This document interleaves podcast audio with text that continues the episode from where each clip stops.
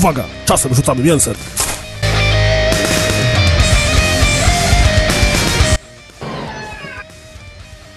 Ja pierdolę, to u ciebie? Jestem. Ty jest stary, ale masz skrzypiące drzwi. Tak, one tak trochę skrzypią, muszę je naoliwić, no. Ale kurwa, jak przerażająco. ja już się przyzwyczaiłem, nie? To jest jak w horrorach.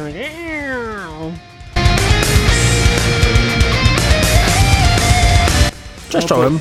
Ach, Jeszcze raz, jeszcze raz, jeszcze Dobra. raz. Syp. Dobra, dajesz.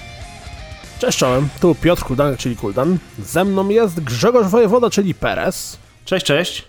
Jak możecie się domyśleć, właśnie zaczęliście słuchać grubych rozmów odcinka numer 8. Tym razem sprawdziłem, więc nie ma żadnej wtopy. I chciałem cię Grzegorzu zapytać o jedną rzecz.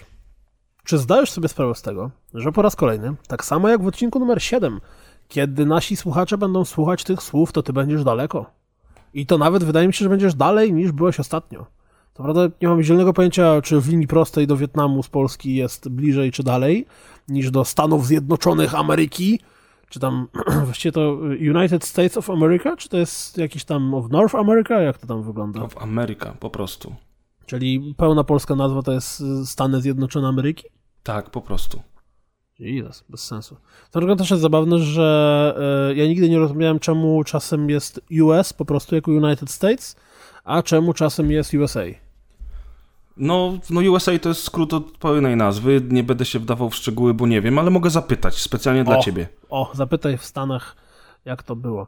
No dobrze, taka wiesz, więc magia internetu znowu nas słuchacie, kiedy Grzegorz właśnie e, zostaje okradziony e, na ulicy przez e, biednych Polaków, żeby nie mówić rzeczy, które mogłyby zostać posądzone, jakieś stereotypy albo coś w tym stylu. Najprawdopodobniej więc Miejmy nadzieję. Grzegorza, że no dobra, ewentualnie, żeby było milej, to słuchamy tego, znaczy słuchacie tego w momencie, w którym Grzegorz właśnie jest rozentuzjomowany na meczu koszykówki.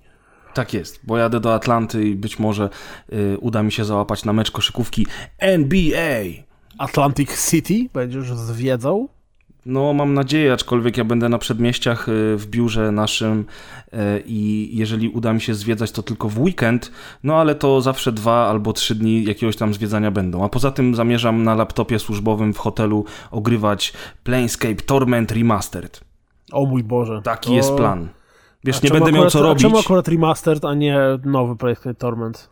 no bo teraz 11 kwietnia wychodzi Remastered i dostałem go do recenzji, więc no siłą rzeczy muszę go zrecenzować, a Ja ponieważ będę siedział w hostelu, że czy tam hotelu, to pewnie nie będę miał co robić, no to teraz będę grał. jest bardzo ciekawy moment y, w historii gier wideo, czy tam jakkolwiek nazwać, ten przełom ma- marzec, kwiecień 2017 roku, dlatego, że w krótkim okresie czasu pojawiają się dwie gry, które jedna z nich y, dostaje nagrodę e, najbardziej niepotrzebny remaster 2017 roku, czyli to jest y, Bulletstorm, coś tam edition, a druga gra, która jest dla mnie tutaj nagroda, to bardziej byłoby coś na zasadzie najbardziej chamska próba wyciągnięcia kasów od fanów y, y, edition nagroda 2020 i w ogóle najbliższych pięciu lat, czyli właśnie ten Torment and Cans edition. Zresztą fajny komiks widziałem. E, Jest taki komiks, który polega na tym, że stoi dwóch panów. Jeden coś ma, po czym drugi to bierze, zabiera, no, ten jeden, który to trzyma, mówi, że to jest coś tam, to jest moje.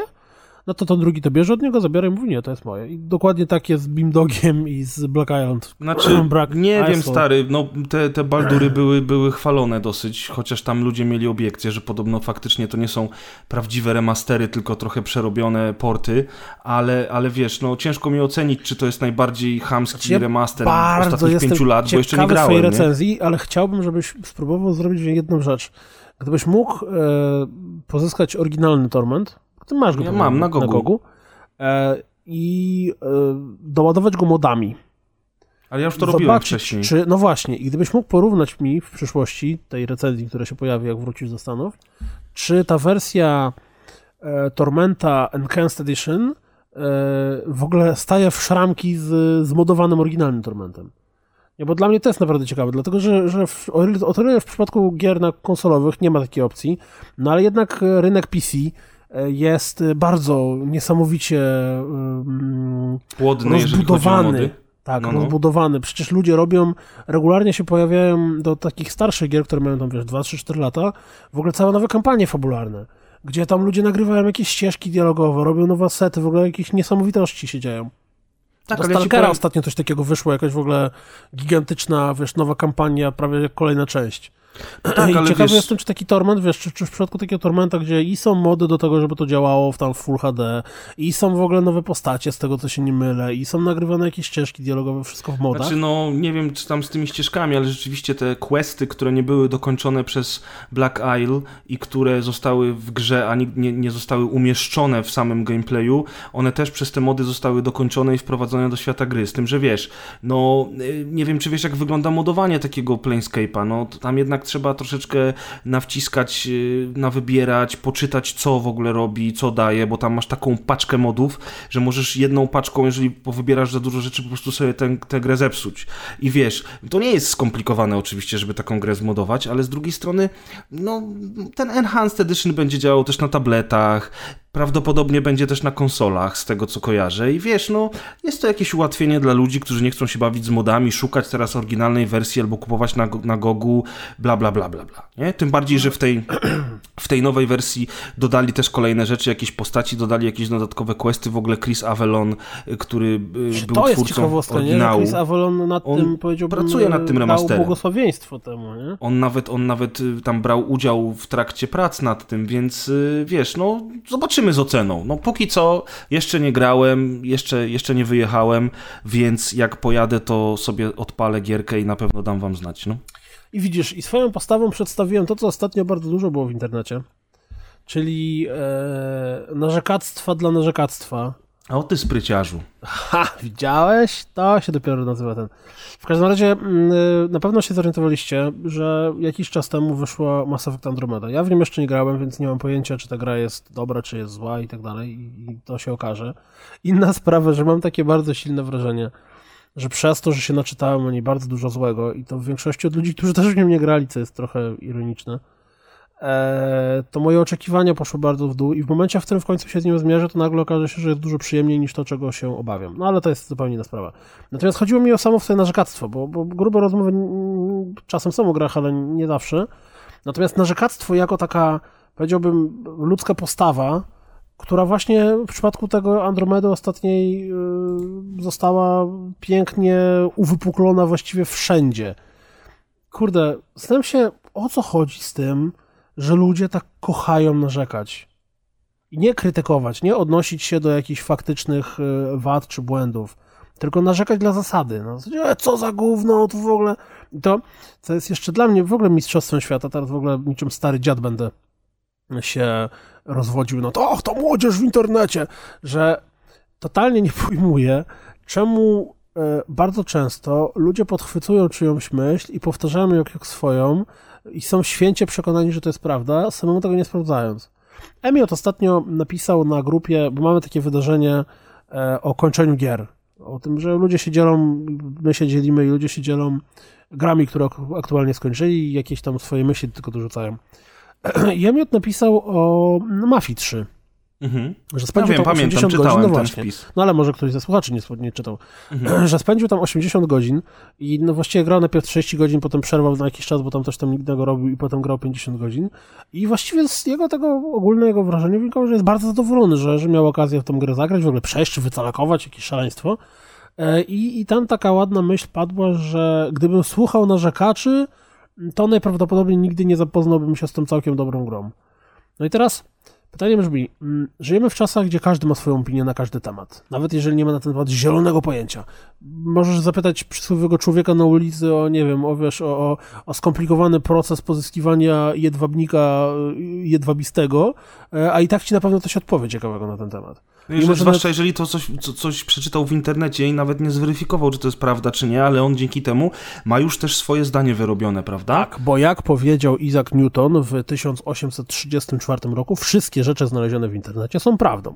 Oczywiście, otóż to. I wydaje mi się też, że y, ludzie jakby chcieliby y, brać czynny udział w dyskusji nawet na temat rzeczy, o których nie mają pojęcia, nie dlatego, że nie znają się na tym, ale na przykład nie mieli jeszcze okazji zapoznać się z danym tematem, tak jak ty chociażby w przypadku Andromedy, i teraz widzisz, że twoi koledzy dyskutują na temat gry, Jedni mówią, że gra jest B, bo, a drudzy mówią, że gra jest cacy, bo i ty jakby podbierasz hasło jednej albo drugiej strony, nie wiem, na przykład strony, która mówi, że jest cacy, bo twój kolega mówi, że jest cacy i zaczynasz powtarzać to samo, co oni powtarzają, żeby brać udział w tej dyskusji, bo to jest nowy temat, temat na tapecie, wszyscy się tym jarają albo wszyscy hejtują i ty chcesz też wziąć udział w tym hejtowaniu czy jaraniu się. Ja, mi się wydaje, że to z tego wynika, że ludzie po przeczytaniu paru opinii, obejrzeniu dwóch gifów wyrabiają sobie sobie swoje pseudo zdanie na temat, o którym nie mają pojęcia i lecą i ten internet hive mind leci, wiesz, aż za, zatrzyma się o ścianę,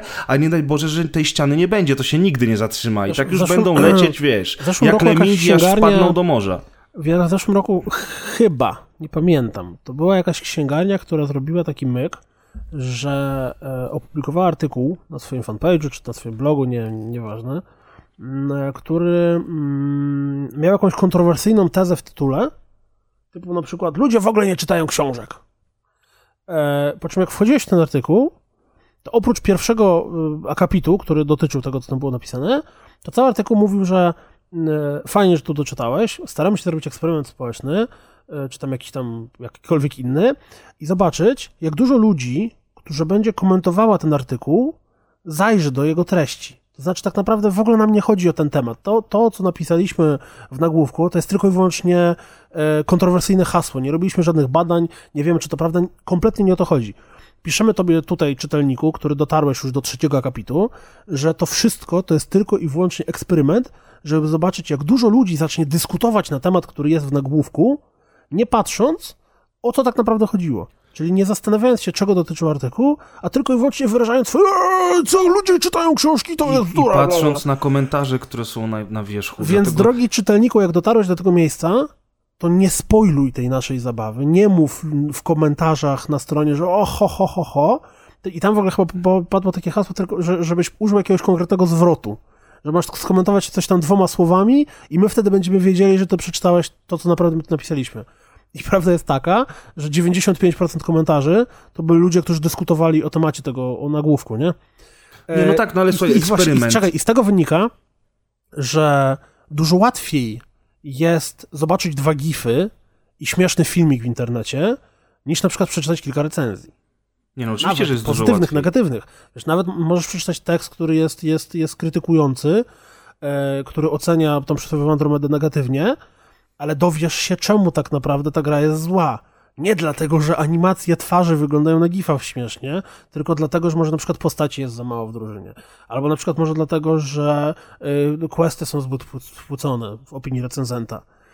Albo z drugiej strony możesz przeczytać tekst, który jest pozytywny. Na przykład w polskim internecie na, na stronach był bardzo pozytywny odbiór Andromedy. Eurogamer chyba, bo w ogóle polski Eurogamer chyba daje oceny w przeciwieństwie do Eurogamera. Ja nie wiem, ja nie zaglądam na polskiego Eurogamera, więc może teraz gadam bzdury.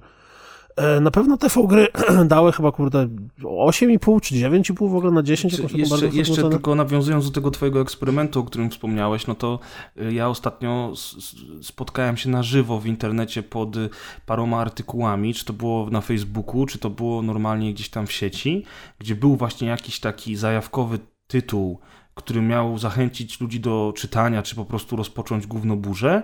I teraz już nie będę podawał przykładu, bo naprawdę nie pamiętam, ale ostatnio, no, nie dalej jak parę dni temu, była jakaś taka akcja, że ludzie zaczęli walczyć pod tym, y, pod tym postem w komentarzach, że jak to, że gówno, że to, że, że tamto. I Mniej więcej co trzeci komentarz było hasło po tym, ej, słuchajcie, ale przecież to jest dowcip, przeczytaliście, co jest w środku? I te, te komentarze ludzi, którzy przeczytali faktycznie całość y, danego artykułu, zanikały w gównoburzy, która działa się y, ludzi dyskutujących na, na podstawie samego nagłówku, czyli dokładnie to, o czym ty mówiłeś, tylko że w rzeczywistości nie żaden eksperyment, nie zrobiony specjalnie, żeby właśnie ludzi zrobić w trąbę, tylko tak faktycznie działa internetowy hive mind, no, po prostu. second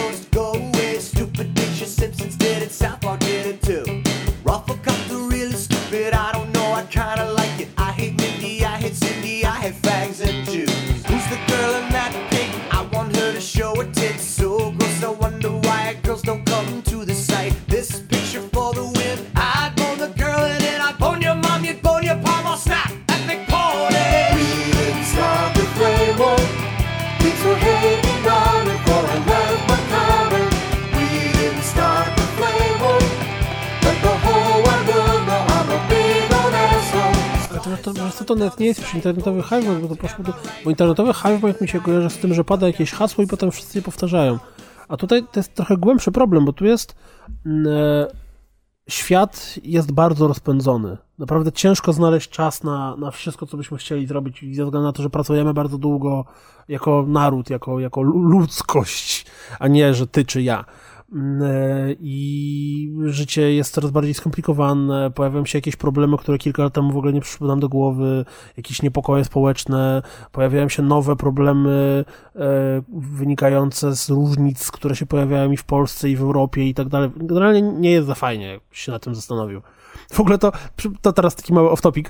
Mm, nie wiem, czy słyszałeś, ale w Australii albo w, Brazy w Brazylii bodajże, było reality show, które polegało na tym, że wzięli tam 12 czy 15 śmiałków, wywieźli ich na wyspę bezludną, w cudzysłowie, e, i oni na tej wyspie mieli siedzieć przez rok, przez 12 miesięcy. A, no tak, i to wszystko było filmowane, wiesz, oglądali ich, tak dalej, tak dalej, tak dalej. No i oni siedzieli na tej wyspie 12 miesięcy. Wrócili z tej wyspy po tych 12 miesiącach. Zresztą ja, ja, nie sprawdziłem źródeł tego, tego artykułu, więc może to też jest bzdura, ale nawet jeżeli nie jest, znaczy jeżeli nie jest, to jest cudowna historia. Wrócili z tej wyspy po 12 miesiącach i okazało się, że to reality show, w którym oni bierali udział, to po 3 czy 4 tygodniach zostało y, skancelowane, zostało zdjęte z anteny. I tak naprawdę w ogóle oni tam siedzieli przez 11 miesięcy zupełnie bez sensu. I to jest śmieszne. Smutne dla nich na pewno i przerażające trochę, że bez sensu tam siedzieli, bo robili jakieś straszne rzeczy, bo to wiesz, tam survival coś tam, ale wyobraź sobie, że jesteś przez rok odizolowany od świata, po czym wracasz do świata i dowiadujesz się, w przeciągu 10 minut, że Trump wygrał wybory w Stanach Zjednoczonych, że wiesz, patrząc z naszego punktu widzenia, że w Polsce rządzi PiS, że e, zmarło w ogóle trzy czwarte twoich idoli z świata filmu, muzyki, sportu i czegokolwiek jeszcze innego, nie? Że nagle te wszystkie, wszystkie dowiadujesz się o wszystkich zamachach terrorystycznych, które się odbyły, o tym, co się działo w tym, że w Turcji był w ogóle ten pucz sfingowany wojskowy i że nagle dostajesz pigułkę z taką gorzką prawdą o świecie że Brexit nastąpił. Prawda, że a Brexit. Jaki, jaki Brexit? Co? I, I ciekawy jestem, czy ci ludzie nie potrzebują no, jakiejś to brzmi, to brzmi trochę nie? jak science fiction, wiesz? To brzmi trochę jak planeta małp, wiesz? Że, że nagle... nagle wracasz, a tam jest planeta małp. No, ale... się rozjebana pod, pod piaskiem. No, czy powiem ci, że ja teraz troszkę przeżyłem w inny sposób taki dysonans do świata po tej mojej wycieczce do Wietnamu. E, I jeżeli mam być szczery, to, to może nie był to jakiś drastyczny powrót do rzeczywistości dla mnie, ale jakby e, będąc tam, obserwując na przykład to, co się dzieje w internecie, te dyskusje właśnie na temat gier, ludzi przerzucających się gównem w imię tego, że Apple jest lepszy od Androida, czy na odwrót, e, lewica czy prawica i te wszystkie inne rzeczy, patrząc na to z perspektywy człowieka, który ma teraz wyjebane, E, chłonie zupełnie nową rzeczywistość i, i, cieszy się tą rzeczywistością, odpoczywa, zwraca uwagę na takie pierdoły, na które w normalnym, codziennym życiu nie zwraca uwagi, bo albo nie ma na to czasu, albo jest właśnie zbyt zajęty pierdołami, który, którymi nie powinien być zajęty, to powiem Ci, że ten dystans, którego nabrałem, y, jakby Wiem, że to brzmi głupio, bo ja byłem na urlopie na dwa tygodnie, nie byłem przez trzy miesiące ani przez pół roku na jakiejś bezludnej wyspie, gdzie nauczałem dzieci ale nawet taki krótki wyjazd, taki, taka krótka odskocznia od rzeczywistości daje człowiekowi pewien dystans i daje po prostu do myślenia, nie? Więc tym bardziej ci ludzie, którzy, wiesz, którzy wracają po 11 miesiącach y, bycia totalnie odciętymi od cywilizacji i najpierw dowiadują się, że te wszystkie popisy, które oni tam wykonywali, prężyli klatę i próbowali być przywódcą y, swojej grupy, bo kręcą ich kamery i to się okazuje, że to wszystko nie zostało w ogóle wyemitowane, a potem patrzą na to, jak ten świat się zmienił w przeciągu tych kilkunastu miesięcy, no to, no to faktycznie może być niezły, niezły prolaskacz w gębę, nie? W ogóle to, jak mówiłeś o tym, o tym odizolowaniu, czy tam nabraniu dystansu, to spotkałem się ostatnio w weekend ze swoim przyjacielem z, z czasów szkolnych, z którym nie widzieliśmy się, kurde, dobre kilka miesięcy, albo nawet jeszcze dłużej, bo, bo niestety, tak jak wcześniej mówiłem, życie pędzi do przodu i czas ciężko znaleźć. I e, to było dla mnie niesamowicie odświeżające Dlatego, że na co dzień przez rozgrywkę, przez grupę, przez podcast, przez, przez, przez yy, znajomych, którymi jesteśmy otoczeni, yy, bardzo mocno żyjemy w takim e, bomblu, przejmowanie się, nie wiem, czy powiedzieć, że przejmowanie się pierdołami, czy e, właśnie przez grupę i przez dyskusję między nami bardzo istotną część dnia, czy tam istotne stało się dla nas dyskutowanie na temat pierdół. Na temat pierdół, ale w, w, to znaczy, widzisz, bo to, to generalnie jest jakoś tam pozytywne w pewnym sensie, że można, wiesz, podyskutować sobie o filmie, czy o grach, czy poprzeżywać, że jakiś youtuber został odsunięty od voice actingu w Yooka-Laylee, albo że Batman vs. Superman dostaje na, na Rotten Tomatoes tam 20 punktów. Tylko to jest spoko, dopóki się w tym nie zatracisz. A to bardzo, łat, bardzo łatwo można się w tym zatracić. I w momencie, w którym spotkałem się z tym swoim przyjacielem i gadamy sobie, ja mam, wiesz, głowę po prostu napompowaną tym wszystkimi bzdurami, tym, że tu tak, na Netflixie Iron Fist wyszedł, zaraz będą Defendersi, tu tam Cinematic Universe Marvela, w ogóle milion filmów i tak dalej, z nim gadam. ja, który zresztą też ma bardzo luźne podejście do tych filmów, bo je oglądam tam rok czy dwa lata później. E, I właśnie mówiłem, że o, to Iron Fist na Netflixie wyszedł dopiero, co czy oglądałeś? Ja tak, nie, a co to jest na Iron Fist? To mówię, że nie, to wiesz, to, to Marvel, oni mają to kinowe uniwersum i oprócz tego mają też te serialowe i tu jest Jessica Jones i Daredevil, oni są świetni. To, to nie, nie słyszałem nigdy. I nagle orientujesz się, że to, czy ty, ty tak strasznie jesteś nabuzowany, że w ogóle dyskusje czasem o grach, czy o filmach na grupach, które się odbywają, to tam prawie, że do rękoczynów dochodzi. Jak ludzie zaczynają, wiesz, się przerzucać, że to no. jest gówno, nie, sam jesteś gównem, w ogóle a spierdalaj, zaraz cię zbanuję i tak dalej. No, no. A tak no naprawdę, jest... czy wiesz, czy na przykład twój konik e, Gwiezdne Wojny. Jakby tam, a Gwiezdne Wojny widziałeś? E, ale jakie Gwiezdne Wojny? No, hmm. wyszły tam Rogue One. Co? Nie, nie wiem, ale to, co? Nie, no, Gwiezdne Wojny były tam, tam kiedyś były, sześć części to miało, tak? Nie no, wam wyszło dwa lata temu, siódma część, w ogóle była wielka fala. Tak, wyszło spoko, ale jeszcze jakoś nie, nie miałem okazji w sumie nie obchodzić. Widzisz, bo, bo to, o czym ty mówisz, to są, to są niestety to niezdrowe emocje, prysznic. które nami targają. To są właśnie Wiesz, niezdrowe emocje. I, I... I my tutaj przeżywamy jak mrówka okres to, że wiesz, tak jak ty dzisiaj nawet też miałeś lekkiego rage'a, bo ja wiem, że dla ciebie to jest ważne i że to z tego wynika, ale tak jak spojrzysz na to z boku, właśnie tak jak powiedziałeś, wyjechałeś do Wietnamu i, i patrzyłeś na wszystko z boku, to nagle okazuje się, że to, czym my tak się strasznie wszystko przeżywamy, jaramy, to właściwie nie ma żadnego znaczenia. No. Co z tego, że Ghost in the Shell jest filmem dobrym czy złym? No okej, okay, możesz go pójść sobie obejrzeć, możesz go nie obejrzeć, jeśli nie masz na to ochoty. Ale co za różnica, czy on ma na Rotten Tomatoes 70%, 20% czy 99%? Tak naprawdę. Co, co za różnica? No czy, że rzeczy, Persona wiesz. 5 dostała 8 na 10, a nie 9 na 10? Czy że Mass Effect ma tyle co, jaki jest sens tak naprawdę w przeżywaniu i to wiesz, to, to są bardzo silne emocje. Przecież naprawdę na grupach czasami to dochodzi do po prostu już takich argumentów, że i to wiesz, w momencie, w którym jest dyskusja o polityce, to to jest zupełnie co innego, bo to w pewnym sensie to jest coś poważnego, tak? Ale jak rozmawiamy o giereczkach, albo o filmach, albo o komiksikach, no, no więc, no więc dlatego Kuldan widzisz, no to jest to, jest, to, jest to że jakby, że, że te pierdoły, które są tak mało istotne, zabierają nam tyle czasu codziennego. Y, koncentrujemy się na tym, kto powiedział to, kto powiedział tamto, ktoś cię wezwał w komentarzu, bo jest ciekaw twojego zdania, albo po prostu chcecie strollować, bo, bo nie wiem, bo właśnie tak jak mówisz, jest mój konik i wszyscy wiedzą, że, że mnie szlak trafi, jak zobaczę coś nowego z Gwiezdnych Wojen, bo znowu coś mi będzie nie odpowiadało, więc z czystej złośliwości albo chęci zobaczenia co się będzie działo, wzywa się Grzegorza, a Grzegorz, zobacz, co tutaj się teraz wydarzyło, a co ty nam powiesz, wiesz. I poświęcamy się temu, dyskutujemy na, to, na ten temat. Czasami łap, ja się łapię na tym, że zamiast skoncentrować się na pracy, czy, czy nie wiem, na czymś ciekawszym do zrobienia, to ja y, nie mogę iść spać, bo ktoś nie ma racji w internecie. Wiesz, ten, ten standardo, standardowy dowcip, nie wiem, czy kojarzysz, tak, z tym tak, gościem, który siedzi przy, przy komputerze. I wiesz, i jakby, i faktycznie to trochę, to trochę zawędrowało za daleko.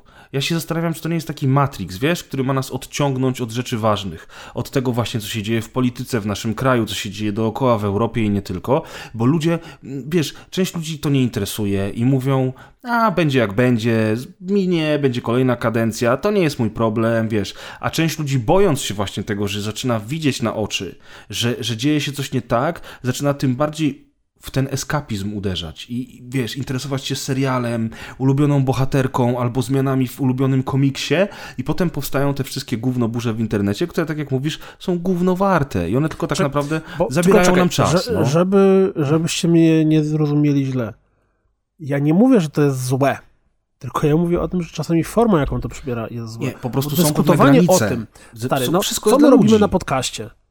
Czy na przykład to, co się ostatnio działo, jak, jak była ostatnia rozgrywka, czy tam przedostatnia rozgrywka, jak z Maćkiem rozmawialiśmy o Wildlandsach. Że mi się, znaczy ciebie nie było, że, że, że mi się podobają, a jakie on ma zarzuty i tak dalej. Czy jak czasami my dyskutujemy o jakichś grach, na których mamy zupełnie, zupełnie inne podejście. Dyskusja, e, dzielenie się poglądami, jest super. To jest podstawa, y, podstawa w pewnym sensie bycia człowiekiem. To, że spotykasz innych ludzi o innych poglądach i następuje taka burza mózgów. Tylko zupełnie co innego jest, jak rozmawiasz z kimś yy, i dzielicie się swoimi opiniami. I ty się zastanawiasz, kurde, a może faktycznie w tych Gwiezdnych Wojnach to może się komuś podobać, dlatego że to, czy tamto, czy siam, to, czy wam to, a zupełnie co innego, jak ta dyskusja w pierwszym zdaniu e, ma takie podejście, właściwie ty jesteś gówno zjadem, bo właściwie co ty w ogóle wiesz o filmach? Nie no, stary, no, i to, i to jest największy problem. są. I tak samo można Bo sobie to pożartować, nie chodzi mi o bluzgi, nie? tylko chodzi mi o to, że bardzo często dyskusje w internecie to nie jest rozmowa ludzi, którzy chcą poznać czyjś pogląd, tylko to jest przedstawienie własnego zdania. I to jest moim zdaniem największy problem. Jak my ze sobą rozmawiamy na dowolny temat, czy to na podcaście, czy prywatnie, czy w internecie, czy gdziekolwiek indziej, to my się wymieniamy swoimi poglądami. Ty jesteś w stanie mnie przekonać do jakiegoś swojego zdania. Ja jestem w stanie ciebie przekonać do jakiegoś zdania. Jestem w stanie na przykład zainteresować ciebie czymś, co twoim zdaniem wychodziłeś z, na początku z myślą, że to kompletnie ciebie nie ma szans zainteresować i odwrotnie. A bardzo często, jak ludzie rozmawiają ze sobą w internecie, to oni nie rozmawiają ze sobą, tylko tak naprawdę przedstawiają swój pogląd na sprawę. I tak totalnie bezrefleksyjnie. Ja uważam, tak, kropka, kurwa, zamknij mordę, ty się nie znasz. No tak, a jeszcze daj, daj jakiś kontrargument, który może być na tyle sensowny albo na tyle, nie wiem, yy, ciekawy, że, że faktycznie stwarza jakieś pole do dalszej dyskusji, to się dowiesz często, że właśnie albo, że hejtujesz dla hejtowania. Albo, że coś, masz ból dupy. Albo, że masz ból dupy, bo nam się nie podoba, a tobie się podoba i ty jesteś biedny teraz sam, bo całemu światu się nie podoba. Teraz Adek, no, Adek by się śmiał, że my mamy teraz w tym momencie ból dupy o to, że nie mają ból dupy, ale to jest tak, wiesz...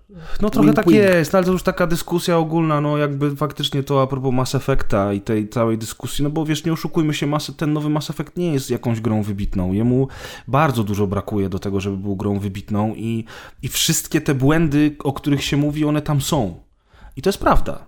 Tylko po prostu w natłoku y, wychodzących gier, w natłoku świetnych gier, które ostatnio wychodzą, w natłoku gównianych gier, które zawsze wychodziły, po prostu ta dyskusja jest bezcelowa. Y, fani zagrali, już dawno przeszli.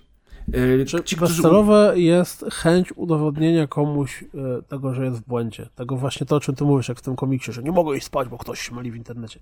Jezus no. Maria, po chuj, tak na serio. Kurde, mamy niesamowicie cudowny czas w branży. Mamy potwornie dużo świetnych tytułów. I to właściwie fani e, prawie każdego gatunku są w stanie znaleźć coś do siebie.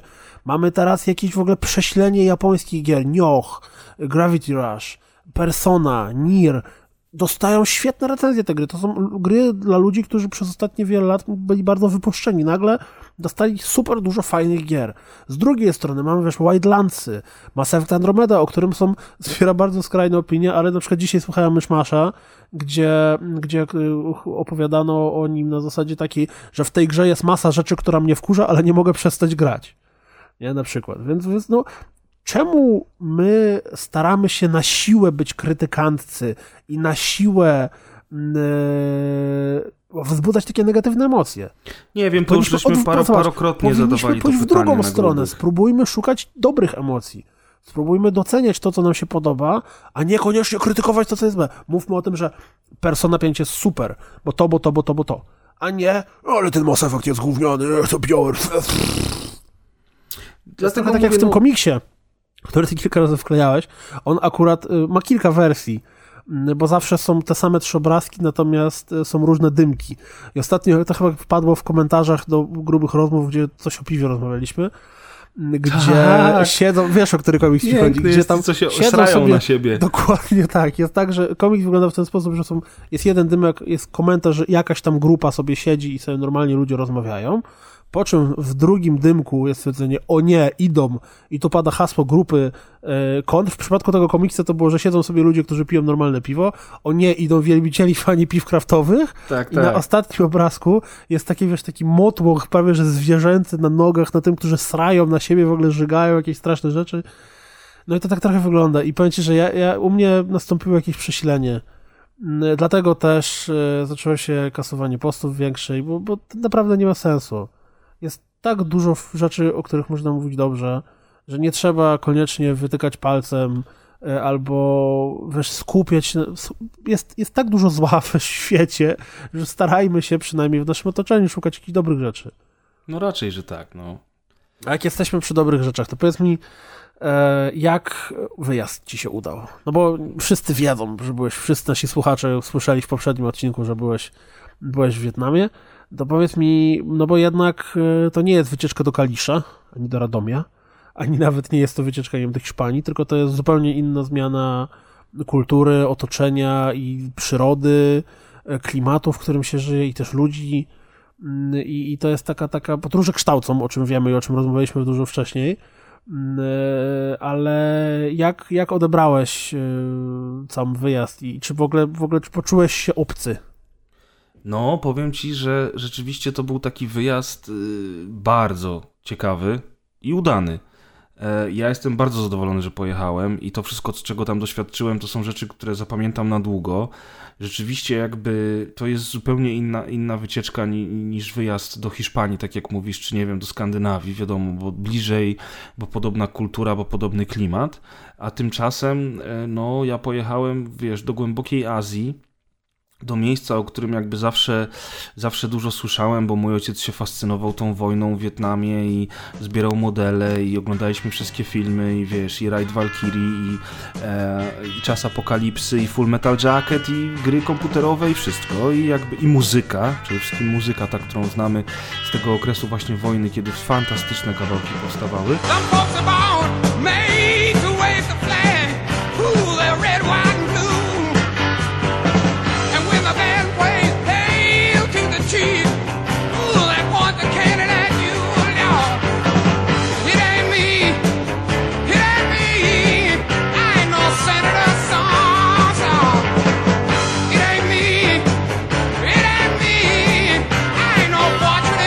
Jak padło hasło Wietnam, to ja mówię tak, raz, że to, to, to takie dosyć egzotyczne miejsce, a dwa, że ten Wietnam gdzieś tam zawsze się przewijał y, z racji tego hobby mojego taty chociażby i zawsze od dziecka coś tam się troszeczkę tym wszystkim interesowałem, a pojechałem stary zupełnie inne miejsce, nie? Jasne, ja się nie spodziewałem, że to będzie tak jak na filmach Łukopoli, e, wiesz, że, że tam wojna jeszcze trwa. I nie ma helikopterów i wiesz, i turyści, dla, ta rozrywka dla turystów to jest, że dostajesz miotacz płomieni i palisz wioskę taką, wiesz, zbudowaną z, z drewna i z ryżu.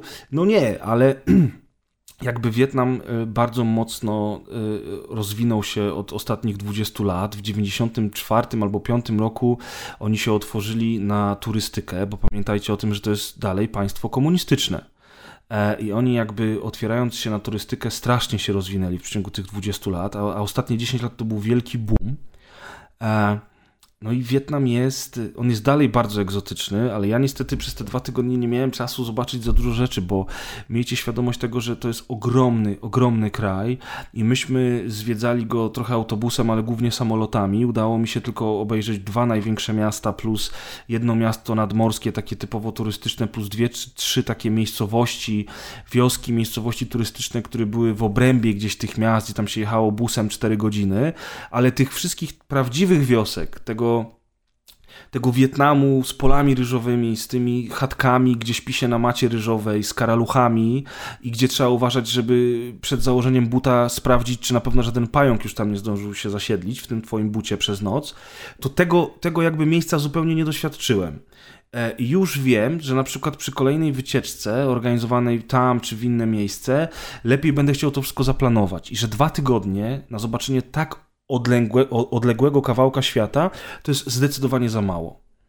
Słuchaj, E, ale cieszę się, że pojechałem i, i, bardzo cieszę się, że mogłem to wszystko zobaczyć, tym bardziej, że zobaczyłem zupełnie coś innego niż się, niż się spodziewałem, że zobaczę, nie? E, czy, a czy czujesz, a czy, czy były jakieś takie rzeczy, których się nie spodziewałem? No bo y, żyjemy w świecie, gdzie wiesz, media, internet, to wszystko jest na wyciągnięcie ręki. Możesz trzy, trzy kliknięcia myszką e, i stoisz na plaży w, e, nie wiem, kurde, na Galapagos, tak? Bo Google Earth i Street View coś tam, albo cztery kliknięcia myszką i patrzysz ze szczytu Monteverestu na świat. Więc teoretycznie rzecz biorąc, e, jesteś dużo lepiej przygotowany na to, co cię może spotkać jakoś tam, niż, nie wiem, kurde, podróżnicy z XVIII wieku. Ale czy były takie rzeczy, które ciebie zaskoczyły, których się kompletnie Słuchaj, nie no, spodziewałeś? Pierwsza, pierwsza, rzecz, pierwsza rzecz w ogóle w taksówce jedziemy z lotniska do hotelu, hostelu e, tak naprawdę e, i e, w ogóle wylądowaliśmy w Ho Chi Minh, czyli, czyli na południu kraju, w tym największym, najbardziej rozbudowanym, najbardziej przypominającym zachodnie miasta Molochu, bo to jest Moloch, a nie miasto. I 90% całego ruchu na ulicach to są skutery i tych skuterów są setki. Są setki skuterów. Ludzie jadą całymi rodzinami na tych skuterach. Mąż prowadzi, za nim siedzi bobasek, a za bobaskiem siedzi mama i ten bobasek jest zakleszczony między tymi rodzicami. Albo facet jedzie na swoim skuterze, a z tyłu za nim stoi taki malutki piesek chihuahua, który już jest tak przyzwyczajony do tych skuterów, że na każdym zakręcie w ogóle praktycznie nie ma żadnego nawet zachwiania równowagi. Patrzysz, że ten ruch uliczny jest tak zdecydowanie inny niż, niż w Europie, że tam nie ma czegoś takiego jak czerwone światło, jak nikogo nie ma na ulicy, to oni pędzą, że nie ma przejść takich typowych dla pieszych i ty musisz wyjść na ulicę i iść jednym tempem od krawężnika do krawężnika, żeby ci wszyscy skuterowcy cię ominęli bez problemu, bo jak zatrzymasz się, spanikujesz, zwolnisz, będziesz chciał zmienić tempo, to zrobisz duże zamieszanie na ulicy, ale jednocześnie patrzysz na ten chaos, na, tych, na te setki, kuldan, setki ludzi na skuterach, którzy jadą pod prąd, którzy, wyobraź sobie, że na, na, na rondzie, jak chcesz skręcić w lewo, to nie pojedziesz dookoła i wyjdziesz w lewo, tylko pojedziesz po prostu pod prąd, robiąc jedną czwartą ronda, żeby jak najszybciej wyjechać. Na panią, starszą panią, która wychodzi z pracy, wsiada na skuter i wyjeżdża po chodniku, najpierw potem pod prąd, zanim dojdzie do skrzyżowania, żeby dopiero włączyć się w ten swój prawdziwy ruch w stronę domu, Saigon, dosłownie, nie? To śmieszne, bo Ho Chi Minh to Saigon. Saigon, stary. A najśmieszniejsze jest to, że ciężarówki, autobusy czy samochody yy, yy, nie zatrzymują się dla pieszych w ogóle. Skuter się jeszcze zatrzyma, ale samochody nie. I, do, I, musisz, jeżeli widzisz, że pędzi autobus, a ty nie masz jak przejść, to musisz po prostu zacząć biec, bo on się nie zatrzyma. Bo oni są tak przyzwyczajeni do tego, że wszyscy są do tego tam przyzwyczajeni. I przez całe dwa tygodnie tego chaosu na drogach nie widziałem ani jednej nawet, ani jednego draśnięcia, stary, nie widziałem nawet. Tam wszyscy, jak, jak to jakoś funkcjonuje. I to, to było dla mnie straszne zaskoczenie. Yy, naprawdę się tego nie spodziewałem. E, i to po prostu trzeba zobaczyć. To jest nie do opisania. Jak wchodzisz w ten ruch uliczny, to jest, stajesz się częścią organiczną tego miasta wieczorem i przechodzisz po prostu po dwóch dniach chodzenia po mieście, to już po prostu chodzisz tak jak cała reszta i, e, i wiesz jak iść i cię wszyscy wymijają i ty masz w dupie, że pędzą na ciebie dwie ciężarówki. Po prostu u nas to, u nas wracasz do Polski i mówisz, ej stary, u nas na czerwonym się zatrzymują. To, to, to było coś pięknego, jeżeli chodzi o takie pierwsze zderzenie z tym Wietnamem, nie? O ten ruch. No i druga rzecz jest taka, że tam jest strasznie zanieczyszczone powietrze. No łatwo się domyślić dlaczego. E, I jest straszny syf. W Saigonie jest syf największy. W Saigon jeden film. Słuchaj, tam jest brud, naprawdę. Szczury wielkości, szczury wielkości kotów biegają po ulicy. Co ciekawe, nie było, nie było jakoś wielu, wielu karaluchów. Koty są? Kotów bardzo mało jest. Psów też Jedzenie. niewiele, zresztą, zresztą widać, że te zwierzęta, koty to jeszcze jak cię mogę, ale psy widać, że są traktowane inaczej niż w Europie, że te psy się boją ludzi, że jak pies będzie leżał na ulicy, to laska trzepnie nogą, niekoniecznie go kopnie, ale widać, że ten pies już nieraz został kopnięty, więc on na, na, na jakikolwiek dynamiczny ruch ze strony człowieka reaguje tym, że po prostu zwija ogon i pierdziela stamtąd, więc jakby pod tym kątem to też było ciekawe, zupełnie inne podejście do zwierząt niż u nas. I większość tych psów to są takie psy z jakąś tam, mają jakąś obrożę, ale, ale raczej nie chodzą tam na smyczy ze swoimi właścicielami, siedzą gdzieś tam, leżą, wiesz, na tym skwarze, to się chowają pod jakąś palmą i raz na jakiś czas spotkasz jakiegoś pudelka albo jakiegoś śmiesznego pieska, który będzie miał na przykład zafarbowane na różowo uszy e, i różowy ogonek i on sobie będzie chodził w restauracji, ale to już jest pies, który widać, że pani z wyższych sfer e, przyszła sobie zjeść i tego pieska wzięła ze sobą i ten piesek oczywiście jest tak samo pączek w maśle, jak i u nas, nie? Zresztą, ale, ale tych zwierząt jest jakby mniej, no ale tam jest taki ruch na tych ulicach, że, że, że nie ma co się dziwić, czemu tych zwierząt jest mniej. W ogóle miasta są pełne, pełne ludzi, zatłoczone, jest skwar, jest, jest głośno. Saigon żyje całą noc, tam nie ma, tam nie ma przerwy na sen. E, no i, no i to jest niesamowite. Mi to się podobało. Trochę za, trochę za, za brudno, e, trochę za tłoczno, trochę za dużo ludzi, ale ogólnie rzecz biorąc y, ten klimat mi odpowiadał, bo ja ja lubię miasta, ja lubię żyć w mieście i tam wiesz, knajpa na knajpie, różnorodne jedzenie, ciekawe miejsca, a i tak tak naprawdę kręciliśmy się tak naprawdę w obrębie naszego hotelu i centrum miasta, tego imprezowego centrum miasta, a mało rzeczy zobaczyliśmy dookoła, no bo na sam Saigon chyba musielibyśmy poświęcić tydzień, żeby, żeby tam faktycznie coś obejrzeć, nie? Teraz będę mówił do końca odcinka ja, czy, czy Nie, no ja cię, ja cię słucham, wiesz, to jest fascynujące. Nie, bo wiesz, Pytanie... jest dużo strasznie do opowiedzenia, tylko ja nie chcę zrobić z tego monologu teraz, nie? Więc szybko zadaj mi jakieś pytanie. Szybko zadaj ci pytanie. Najlepsza rzecz, którą jadłeś przez te dwa tygodnie? Oj, stary. Ale jedna. Nie, nie, nie powiem ci jednej rzeczy.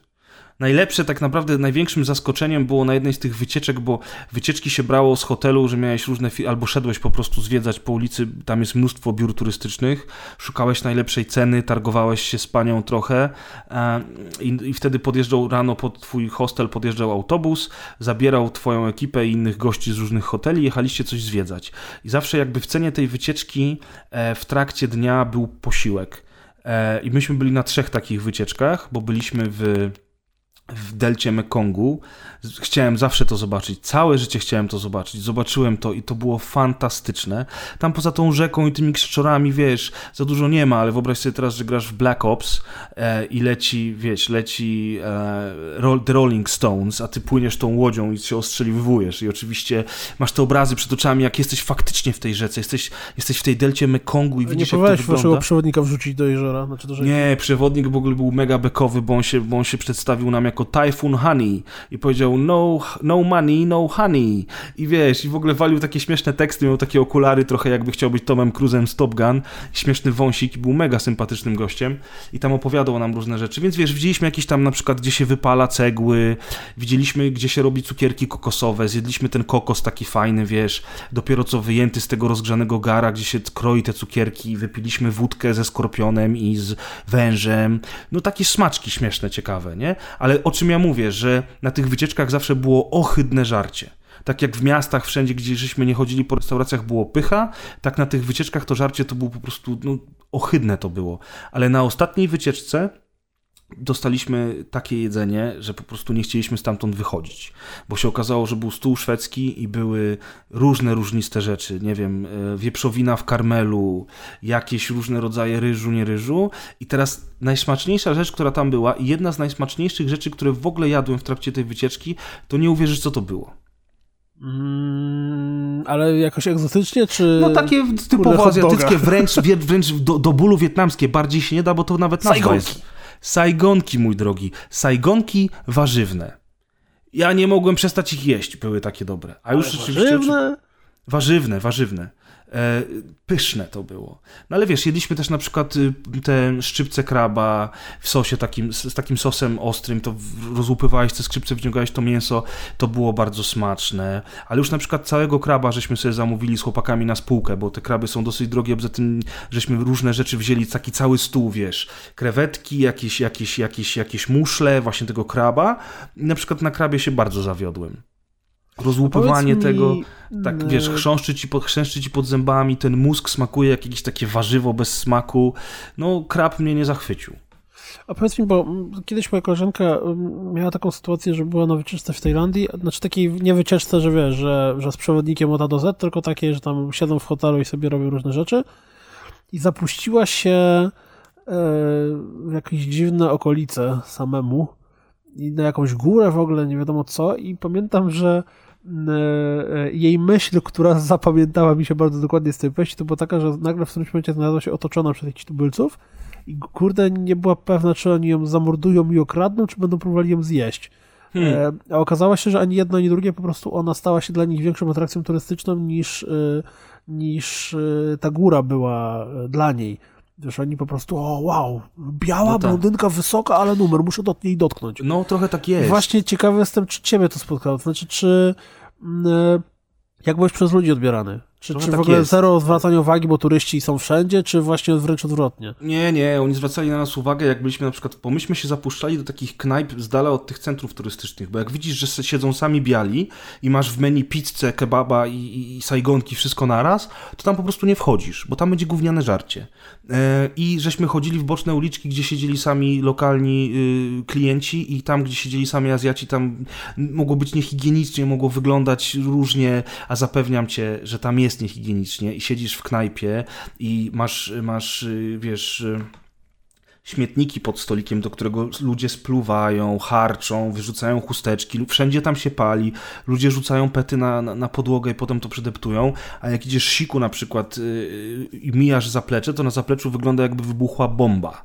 Jak wiesz, sceneria jak z Hitmana, z jakiejś misji w Chinatown i w ogóle widzisz jak te wszystkie miski te pałeczki, których ty, ty, używasz, miseczki, to wszystko jest myte w misce z wodą, która stoi na ziemi, bo tam nawet czasami nie masz normalnego zlewu i po prostu masz świadomość tego, jak to jest myte. I widzisz, dwa tygodnie takiego jedzenia w takich miejscach jakoś nic nam się nie stało. A nieraz trzeba było pałeczki tak przebierać, żeby zobaczyć te, które rzeczywiście są chociaż trochę umyte, nie? Wiesz o co chodzi. Jeżeli chodzi o higienę, jeżeli chodzi o zapachy w mieście, w Saigonie, smród, który wybija z kanalizy, z bocznych uliczek, zwłaszcza jak jest tak ciepło i wieczorem, wiesz, nagle idziesz ulicą i co chwilę jest taki podmuch smrodu, że masz ochotę puścić pawia, na początku zwłaszcza zanim się przyzwyczaisz, no to jest specyficznie. Ale o co ty mnie zapytałeś w ogóle? E, o to, czy byłeś traktowany jako atrakcja turystyczna dla no więc, tubylców. No więc powiem ci tak, że... Tambylców właściwie.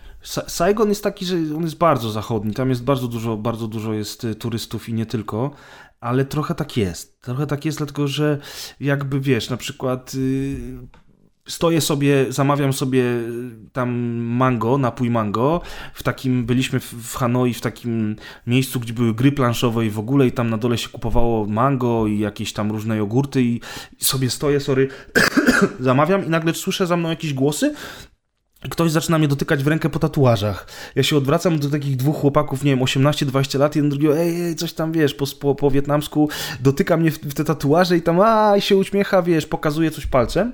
Dużo takich sytuacji było. Tam jest zupełnie inna też strefa fizyczna, tam nie ma takiej, takiej wiesz, że daj mi moją przestrzeń. Tam cię każdy dotknie, wiesz, idziesz po tej ulicy, gdzie są same knajpy i prostytutki, i prostytutki podchodzą i, wiesz, zaczynają mnie masować po brzuchu, nie na zasadzie, ej, ej, no chodź, chodź, wiesz, i mnie za brzuch łapią, nie, wiesz. W ogóle what the fuck, nie? Zupełnie, zupełnie inaczej, ale trochę byliśmy tacy, byliśmy tacy troszeczkę, że faktycznie za nami się oglądali, ludzie na przykład w knajpach podchodzili, bo tam jest taki zwyczaj, że oni podejdą, dowiedzą się jak ty masz na imię, on, on tobie się przedstawi, będzie chciał sobie zro zrobić sobie z tobą selfie i na przykład y, każdy koleś, y, który ci mówi cześć, jestem tam taki i taki, jak ty masz na imię, ty mówisz Grzegorz, a on ci nalewa szklankę browara i musisz z nim wypić browara duszkiem, nie? Także tam można się skuć, wiesz, przy samym Poznaniu. Aczkolwiek tam to piwko jest lżejsze, ale, ale śmieszne. Czasami są nachalni. Zdarza ja się tak. w ogóle chyba głowy nie mają za bardzo. Tego, wiesz co, no nie wiem, czy tam widziałem różnych, różnistych ludzi. Słyszałem, że to jest genetycznie, tam z czegoś to wynika, ale to... No, w każdym razie, wiesz, ja zrobiłem sam sztuczkę magiczną pierwszej nocy, jak żeśmy dotarli do Saigonu po tych kilkunastu godzinach podróży, ośmiu godzinach siedzenia, rozumiesz, wiesz, e, w Stambule na lotnisku i żeśmy wyszli późnym wieczorem na piwko, piwko, jedna flaszka Balantańsa, druga flaszka Balantańsa i jak żeśmy wracali z powrotem do hotelu, to jak się wyrżnąłem w lobby, to chłopaki do windy musieli mnie już wciągać, nie? I powiedziałem im wtedy, że to jest y, pierwsza, pierwszy pokaz jest za darmo, za kolejne będą musieli płacić e, i oczywiście więcej już takiego popisu nie zrobiłem, no ale wiadomo, na takim wyjeździe tam chłopakom też się potem zdarzyło trochę więcej wypić, ale Azjatów takich super zalanych faktycznie nie widzieliśmy, raczej turystów, nie? A powiedz mi jeszcze jedną rzecz, bo to, to też y, y, kto cię tam na socjalach, y, socjalach widzi. O co, jak to było od A do Z z, z tą historią, że nagle spotkałeś tego art designera z, z, z BioWare? Słuchaj, myśmy pojechali do Delty Mekongu i był, tak się złożyło, że, że my jechaliśmy tylko my w czwórkę i jakichś dwóch, dwóch innych pasażerów, turystów z innego hotelu. E, I pojechaliśmy sobie tam, popływaliśmy, porozglądaliśmy się, ten przewodnik opowiadał różne historie i dopiero przy obiedzie jakby zagadałem do tych ludzi, no bo, no bo oni mówili po angielsku, bo to byli ludzie z Kanady w ogóle. I tam jedliśmy jakąś rybkę, która zresztą nie była zbyt smaczna, no i tam gadka szmatka, a co tu robicie, a my jesteśmy z Kanady, a tak naprawdę to jesteśmy z Tajlandii, no ale całe życie wychowani w Kanadzie i w ogóle i w szczególe, a teraz to się przeprowadzamy do Wielkiej Brytanii, bo ja tam dostałem pracę. Ja mówię do niego, a czym się zajmujesz? On mówi, a znasz taką firmę BioWare? wiesz, yy, tak, znam. I wiesz, z chłopakami pospojrzeliśmy. On mówi, no bo właśnie ja tam byłem, pracowałem przy Mass Effectach i on robił na przykład cały art, ten background do, do, do, do multiplayerów w trójce, więc wszystkie te mapki, które tam spędziłem przecież miesiące w trójce Mass Effecta w multi, no to wszystko ja robiłem, nie? A teraz jadę pracować do, play, do Playground Games, tych, co robią Forza Horizon, nie? I nagle wiesz, what? Także w ogóle. Ale wiesz, to, jaki ty, to jest absolutnie najlepszy przykład na to, że życie jest totalnie niesamowite, że, że ty akurat. Tak. E, bo ktoś inny spotkałby jakiegoś gościa, nawet z nim pogadał, pracujesz, a ja pracuję w Białorze. Aha, no spoko. I co? Tak, i w ogóle wiesz, gdzie, a co to teraz, za firma to Bioware, sytuację, a że ty jesteśmy... fan Mass Effecta w ogóle. Fakle, nie? Wyobraź sobie, że jesteśmy, w, słuchaj, wiesz, w takiej małej wiosce, przygotowanej trochę pod turystów, ale to jest jednak wioska. Na palmach widzisz trzy metry nad głową takie wielkie pająki, jakaś rzeka. Tutaj są, wiesz, kokosy zbierają, bo oni tam zbierają te kokosy i zawożą je potem właśnie do tego miejsca, gdzie robią z nich cukierki. I jesz jakąś w ogóle ohydnie wyglądającą rybę i jakieś krewetki i siedzi koło ciebie koleś, którego byś w życiu nie poznał, gdybyś nie zdecydował się, ej, ja chcę zobaczyć Deltę Mekkongu, chodźcie chłopaki, jutro tam pojedziemy, nie? I nagle siedzisz z gościem, wiesz, przy, przy rybce, kroisz sobie rybeczkę i on ci mówi, a wiesz, a tu tam pracowałem przy Mass Effectie, nie? wiesz, w ogóle. I potem patrzę faktycznie, że ten goleś, no nawet na na grafikach koncept, znaczy na, na tych zdjęciach ze studia tam w albumie i tak dalej, że on jest, nie? Także mega sympatyczne spotkanie. Coś tam żeśmy pogadali, ja też tam, wiesz, nie chciałem mu za bardzo truć gitary, pojechaliśmy, pozwiedzaliśmy i każdy wrócił do siebie, do, do swojego hostelu, my, a oni do hotelu, no bo myśmy mieszkali w hostelu, oni w hotelu. Hotele są trochę droższe, ale powiem ci, że cenowo to tam jest, ja pierdolę, jak tam jest tanio, nie? Tam jest tak zajebiście tanio, znaczy, jasne, że z biletami, z kupieniem plecaka, ze szczepieniami, z butami kupionymi i tak dalej, i tak dalej. Życie tam jest tanie w tym sensie, tak? Ale życie tam jest tanie. E, jeden, e, jeden dong to jest, e, złotówka jest pięć razy warta tyle, co, co jeden dong, czyli wszystko, wszystko dzielisz przez pięć. E, I jak płacisz za browara 20 tysięcy dongów do obiadu w knajpie, to tak naprawdę płacisz za niego 2 złote, nie? A jak zamawiasz jakieś super, hiper danie za, za 300 tysięcy yy, dongów razem już z żarciem, z kawą, z piwem i jeszcze z jakimś ciastkiem, to wychodzi ci 60 zł. Jakbyś takie coś zamówił w Polsce w restauracji, to byś przynajmniej stówkę, jak nie więcej, zabulił za to, nie? Jakieś noclegi, nie noclegi, to wszystko, to wszystko po prostu naprawdę w przeliczeniu na nasze to jest super tanio, a Amerykanie tam żyją jak, jak za darmo, bo dolar jest, jest 20 razy tyle warty, co jeden dong, nie?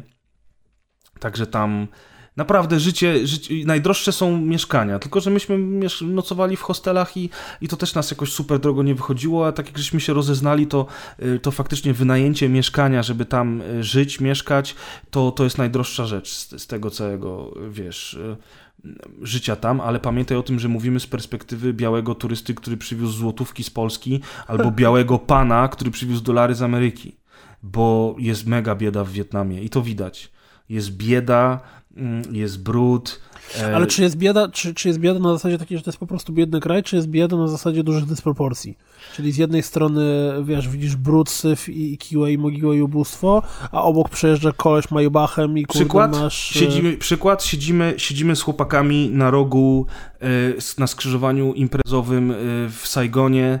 Poznaliśmy Bartka z Polski, którego serdecznie pozdrawiam. Mega koleś, jeździ na motorze, zwiedza cały Wietnam, tylko że on był tam półtora miesiąca, a nie 14 dni, tak jak my. Poznaliśmy się w Hanoi dzień wcześniej, przylecieliśmy z plotem do Saigonu, spotykamy go na rogu knajpy i w ogóle ej, siema! I spędzamy z nim wieczór. W ogóle takie klimaty codziennie odchodziły na tej wycieczce. Poznawaliśmy masę ludzi i siedzimy sobie z tym Bartkiem, słuchaj, na rogu knajpy, zamówiliśmy browary, rozmawiamy, palimy papierosy, pijemy browara, a po drugiej stronie ulicy, pod sklepem monopolowym, siedzą dwie dziewczyny, które zajmują się tym, że one chodzą po ulicy i sprzedają chusteczki higieniczne albo gumy do rzucia, bo w Wietnamie nie ma żebractwa. Jak jesteś naprawdę ubogi, to pójdziesz pracować do kogoś na dwa tygodnie, odłożysz trochę pieniędzy, kupisz te gumy do rzucia hurtowo albo chusteczki i potem będziesz chodził całą noc i te chusteczki będziesz sprzedawał turystom, może ktoś od ciebie coś kupi albo takie, wiesz, jakieś pierdółki na rękę, albo książki nawet tam chodzą, sprzedają i te dwie dziewczyny siedzą naprzeciwko nas przez całą godzinę, kiedy my siedzimy i pijemy to piwo, jedna drugiej łuska wszy z głowy. What? Tak jest. Tak tam, tak tam wygląda.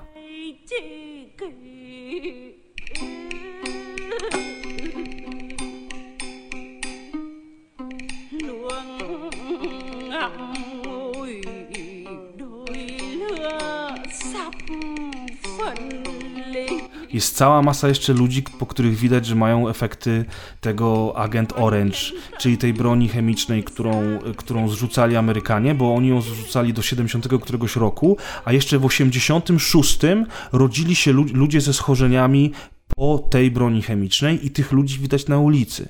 I zastanawiasz się, jak to jest możliwe, że ta kobieta złamała sobie nogę i ta noga jej się zrosła w taki sposób, że ona wygląda, nie wiem, kurwa, jak, jak, jak, jak, jak cyrkiel, przepraszam ten taki, wiesz, zaokrąglony cyrkiel do rysowania kółek. I ona jedną nogę ma prostą, a druga jest taka wykrzywiona.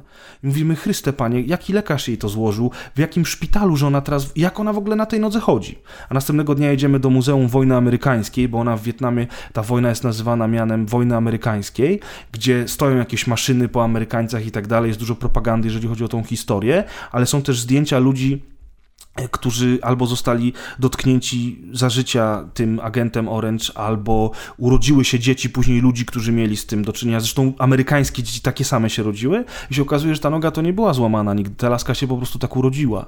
I ona miała ze 45 lat, pod 50 może nawet podchodziła i faktycznie to było to. I widzisz tych ludzi dalej na ulicach do dzisiaj. I teraz ten dysonans y, między ludźmi bogatymi a ludźmi biednymi jest tam bardzo duży, niestety. I tych ludzi biednych jest niestety najwięcej, nie? To znaczy, Ale... wiesz, generalnie zawsze, zawsze biednych ludzi jest najwięcej. No. Ale żeby tak już nie, nie, nie wpadać w te takie, strasznie dużo do opowiadania. To, to nie wiem, ile musiałem gadać dzisiaj, żeby w ogóle chociaż powiedzieć połowę, ale powiem wam, że, czyli Saigon był taki, no, to było takie pierwsze spotkanie, było dosyć brudno, dosyć, dosyć, dosyć specyficznie. Z drugiej strony czuliśmy się też jak w domu, no bo knajpy, sklepy, to wszystko, jakieś mediamarkty ich, nie, jakieś inne rzeczy, no tak samo. A właśnie, a przepraszam, to ci wejdę w słowo, mediamarkty. No.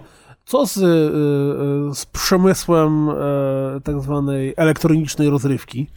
Powiem Ci szczerze, że nie miałem okazji za dużo zobaczyć. Widziałem, widziałem sporo kafejek internetowych i to najśmieszniejsze jest to, że tam jest y, wszędzie jest dużo swastyk, bo przecież to jest, to jest wiesz, to są buddyści, nie? Jest symbol szczęścia. W ogóle jak zacząłem kafelkę, kafejkę internetową, gdzie siedziało, nie wiem, 20 typa i grali coś tam na komputerach, a na samej górze na... Starcrafta pewnie. Na, tak, a na samej górze był, wiesz, była swastyka, to ja mówię, o, grają w Lola. Nie, no centralnie, centralnie śmieszne to. Mało takich rzeczy widziałem. Był jakiś salon gier, wiesz, z różnymi automatami w, i z pinballami w taki, na takiej wysepce turystycznej. Były te kafejki internetowe. Kogo się nie pytałem, czy to byli nasi, czy to byli nasi mm, e, ci, no kto jest na recepcji? Recepcjoniści, recepcjoniści, w hostelach, czy to byli jacyś ludzie w restauracjach, to z, z, kimkolwiek nie zagadałeś, to oni wszyscy grali w LoL albo w te wszystkie gry MMO i to jest ciekawe, bo tam po prostu w Azji nie gra się w gry, a tam się nie chodzi i nie kupuje gry za 60 dolarów, bo oni uważają, że to jest debilizm, i głupota i te gry są w ogóle do dupy, skoro jest tyle gier za darmo. I tam większość ludzi po prostu gra w gry online wszystkiego, wszelkiego rodzaju typu MMOBA, wiesz. E, wiesz co, ja jakiś czas temu, jak robiłem Kultywatora o tym, co najlepiej zrobiło w 2016 roku e, i tam sobie zacząłem czytać różne raporty, nie raporty i zobaczyłem, że na pierwszych kilku miejscach są właśnie jakieś darmowe free-to-play, o których nikt nigdy w życiu nie słyszał. Jak potem zacząłem dłubać dokładniej, to okazało się, że właśnie te gry są tak, tak dobrze zarabiające, dlatego że one są super popularne w Azji, a dla odmiany coś, co się nazywa Premium Games, czyli właśnie jakieś tam Battlefield, Call of Duty i tak dalej, w Azji w ogóle się nie sprzedają. No to jest dokładnie Więc... to samo, co mi powiedzieli ci ludzie tam, no. Że właśnie oni grają w takie rzeczy, że wręcz, że wręcz dla nich kupowanie gier to jest głupota, nie? Więc no. nieźle. Więc nieźle. A propos powiem ci teraz, jakby wychodzimy z Saigonu i jedziemy w nocy do na Chang i to jest y, takie, to jest takie Miami w Wietnamie. Centralnie Miami, wiesz, po prostu wielka plaża, góry w tle, palmy, słońce napierdziela, cudowne miejsce. Morz, woda taka, że wiesz, myśmy tam pół dnia pływali. Potem się tak zjaraliśmy słońcem, że następnego dnia już nie mogliśmy iść na plażę, bo wszystko nas piekło. Ale, ale podróż tam. Gościu nam mówi w, w, tym hostelu, y, ten recepcjonista, zresztą fajny koleś, mówi nie jedźcie lepiej y, pociągami, bo, bo tam bardzo kradną w tych pociągach. Potem się okazało, Magda y, Mazurkiewicz była w Wietnamie rok wcześniej i ona powiedziała, że ona jeździła głównie pociągami i tam się zamykasz na noc i w ogóle jest mega luks. Hmm. Więc ten gościu akurat wszystkie inne rzeczy, które nam powiedział, to się sprawdziły, ale tą jedną rzecz nas trochę wprowadził na minę. Bo jechaliśmy autobusem nocnym, takim, gdzie się leży w tym autobusie, tam się nie siedzi. Tam jest jakieś 36 mie miejsc leżących, są trzy rzędy dwa, dwa piętra. Czego miejsca leżące dostosowane do osób nie Europejczyków, tylko do Do, do Azjatów. Jak nas położyli z tyłu w czterech, to byliśmy jak, jak w konserwie. Myśmy prawie tam spanikowali, że jak my się pomieścimy. Jeszcze wszedł do nas piąty koleś, jakiś Azjata, który Ten w ogóle... To miał zły dzień, nie? Ściąg, ściągnął... Nie, stary, on ściągnął koszulkę, wyłożył się, w ogóle, wiesz, tam się ściąga buty na wejście. Buty bierzesz w siatkę, więc oni wszyscy, ci Azjaci tymi stopami tam biegają po każdej barierce, po wszystkim, czego tykasz, oni tam zasuwają stopami. To też jest takie ciekawe dosyć. E, I on się w ogóle położył koło nas, on wiesz, od każdego z nas dwa razy przynajmniej mniejszy, wyrąbane i podchodzi kierowca i pokazuje, że są miejsca w tym autobusie, że nie musimy wszyscy leżeć z tyłu, dzięki Bogu. Na co ten Azjata pokazuje, nie, jemu tu jest dobrze, on tu zostanie. I ja z takim kolesiem, który od nas z wycieczki był y, dwumetrowy, największy, poszliśmy na te osobne łóżeczka, i to była masakra, to było 8 godzin tortur, bo albo, albo leżałeś tak, że głowa ci spadała za, za oparcie, czyli tak naprawdę wisiała ci w powietrzu, albo jakoś wkładałeś te nogi w tą skrzyneczkę na nogi, że piszczelami przy każdym y, hamowaniu, przy każdym wyboju uderzałeś y, w tą skrzynkę, a tam drogi są tak dziurawe, że praktycznie cały czas są wyboje. I to było, to było 8 godzin, jakbyś, wiesz co, jakbyś miał spać w trumience dla dzieci. Jezus Maria. Stary, myśmy stamtąd wysiedli i powiedzieliśmy nie, przez resztę drogi bierzemy lokalne samoloty i będziemy latali. Bo raz, że przez te 14 dni, to gdybyśmy chcieli jeździć autobusami, to z południa na północ, żeby dojechać, musielibyśmy jechać 40 godzin. Więc powiedzieliśmy, że nie ma bata. No a dwa, że, że, te, że te samoloty to była po prostu najwygodniejsza i najszybsza opcja, nie?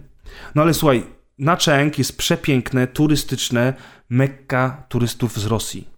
No. Wszystko, wszystko jest po rosyjsku, menu jest po rosyjsku, knajpy nazywają się na przykład Gagarin albo Rasputin i wszędzie są Rosjanie w ogóle, nie? I to jest mega, bo tak idziesz wzdłuż plaży i, zaczyna, kończą się te publiczne plaże, zaczynają się te luksusowe plaże i na przykład masz wyjebaną plażę z super tam leżakami, ze wszystkim, a obok plaży jest basen z namiotami i na tym basenie siedzą rosy, rosyjskie panie z drineczkami, wiesz, tu wszyscy Najebali się bawią. wszyscy zostaw. Oj, ale mieliśmy przygodę pewnego wieczoru, myśmy tam tylko dwa dni byli, tego drugiego wieczoru chcieliśmy bardzo się wykąpać, bo za dnia przez to, że nas tak sparzyło słońce, nie mogliśmy. I się okazało, że są za duże fale. Myśmy byli trzeźwi. I mówimy, nie, nie wchodzimy do tej wody, bo tam był bardzo szybko, się robiło głęboko i tak dalej. Nie ma co ryzykować, te fale są rzeczywiście duże. A obok nas dwóch najebanych Rosjan w samych gaciach uprawiało y, zapasy.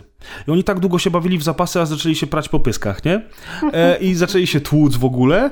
E, cali zalani krwią. Jeden z ich trzeci kolega tylko sobie drinkował obok i mówił, nie, spoko, spoko, wszystko jest w porządku. I ten jeden nawet e, Rosjanin do mnie podszedł i ja zapytał się mnie po rosyjsku o, o ognia. No ja nie, mów, nie mówiłem mu po polsku, nie wiem jak zareaguje, wiesz jak jest, powiedziałem mu po angielsku, yy, co on tam by chciał ode mnie, on mówi, że, że, on może prosić o zapalniczkę, ja mu podałem tą zapalniczkę, on, wiesz, krew mu leci z nosa w ogóle, wiesz, ale pełna kultura, nie? Najebany jak dzwonek, a nagle przestawił się w tryb dżentelmena i mówi dziękuję bardzo, bardzo przepraszam, że w ogóle zawracam tryb panu głowę. Tryb dżentelmena był totalny, po czym koleś spalił tego papierosa i poszedł pływać. I był tak napruty, że stracił przytomność po minucie i y, głową w dół po prostu unosił się na tych falach przez chwilę, po czym fale go dopchały do brzegu i tylko tak na tym brzegu go przewracały fale raz na grzbiet, raz na brzuch i co chwilę on tym, jak lądował na brzuchu, to mordą w tej wodzie i mówimy, no utopi się chłopak, nie? I mówimy do tego kumpla jego, bo Drugi, co z nim był, co się pobił, odszedł dalej obrażony. A ten, co ich niby pilnował, a był chyba najbardziej napity z całej trójki, mówi: nie ma sprawy. No ale chłopaki nie wytrzymają, nie no, wyciągniemy go z wody, bo kurde, tak nie może być. Poszli go we dwójkę wyciągnąć. Jak wyciągnęli go za ręce z wody, to jak facet tylko wylądował brzuchem na, na, na, na, na piasku, to pierwsze coś, co zrobił, to się zerwał, mówi, co ty robisz? I chciał się z nimi bić. Natychmiast, po prostu natychmiast wytrzeźwiał, wiesz. I ten jego kumpel mu tłumaczy, ej, oni ci pomagają, ty nie możesz pływać. Mówi, ja nie mogę pływać, ja nie mogę pływać. Dalej poszedł w tą wodę i zaczął pływać kraulem. Ja, gdybym wypił to, co on miał wypite, albo gdybym wyglądał, jakbym tyle wypił, co on wyglądał, to bym bał się siedzieć na tym piasku, na, tych, wiesz, na, na, na tym, na, na tej plaży, a koleś jeszcze, wie wiesz, i zaczął, i znowu tam widać, że no, ledwo co, zaraz się utopi. Mówimy, dobra, w cholerę, utopi się, to się utopi jego sprawa. No ale za chwilę całe szczęście wyszedł, myśmy się z tej plaży zbierali, oni też zaczęli się z tej plaży zbierać, ale już teraz wiem, dlaczego kurwa Rosjanie wygrali drugą wojnę światową, nie? Już to wiem na pewno, bo oni są zrobieni z metalu i z ziemniaków, stary. To jest, Z alkoholu to jest i z. Z alkoholu i z metalu i z ziemniaków, no. Po prostu coś niesamowitego. No i tam dwa dni potem, żeśmy pojechali do Hanoi. Hanoi z kolei jest e, już bardziej takie komunistyczne, w sensie takim, że tam policja w ogóle pilnuje, bo w Saigonie żeśmy policjantów praktycznie nie widzieli. W Hanoi policjanci zamykają koło 22 boczne uliczki, te na których są knajpy, o 24 zamyka się knajpy, bo tam po 12 nie można sprzedawać alkoholu żadnego mocniejszego, tylko w sklepach monopolowych sobie kupisz piwko E, i wtedy jest taka sytuacja, że, że właściciele ci mówią, słuchajcie, my już nie możemy was obsługiwać, tu są nasze stoliki, postawcie sobie je na środku ulicy, bo one nie mogą stać na chodniku przy przy tych sklepach, tylko one muszą stać na środku ulicy. Jak przyjdzie policja, to powiecie, że udostępniliśmy wam stoliki, a skąd macie alkohol, to już powiecie, że we własnym zakresie. Po czym oczywiście policja przechodziła cały czas i mówili, skąd macie alkohol, a kupiliśmy dzisiaj w sklepie, okej, okej, odchodzili i wtedy się szło z powrotem do tego sklepiku, stukało się w bramę i tylko podawało się kasę, a pani ci flaszkę kolejną wyciągała. Niesamowite. I w ogóle siedzisz na środku ulicy. A propos tego, co ty mówisz, z tą koleżanką, to tak się złożyło, że pierwszej nocy w Hanoi poznaliśmy Maćka Hawryluka, którego teraz serdecznie pozdrawiam, który jest słuchaczem rozgrywki i jest na grupie rozgrywki. I on dwa tygodnie przed moim wyjazdem napisał do mnie, że jakbyś był w Wietnamie, to zapraszam, bo słuchałem grubych rozmów i mówiłeś, że tam byłeś w Genewie, to może kiedyś się wybierzesz do Wietnamu. Ja mówię, stary, ja akurat będę za dwa tygodnie.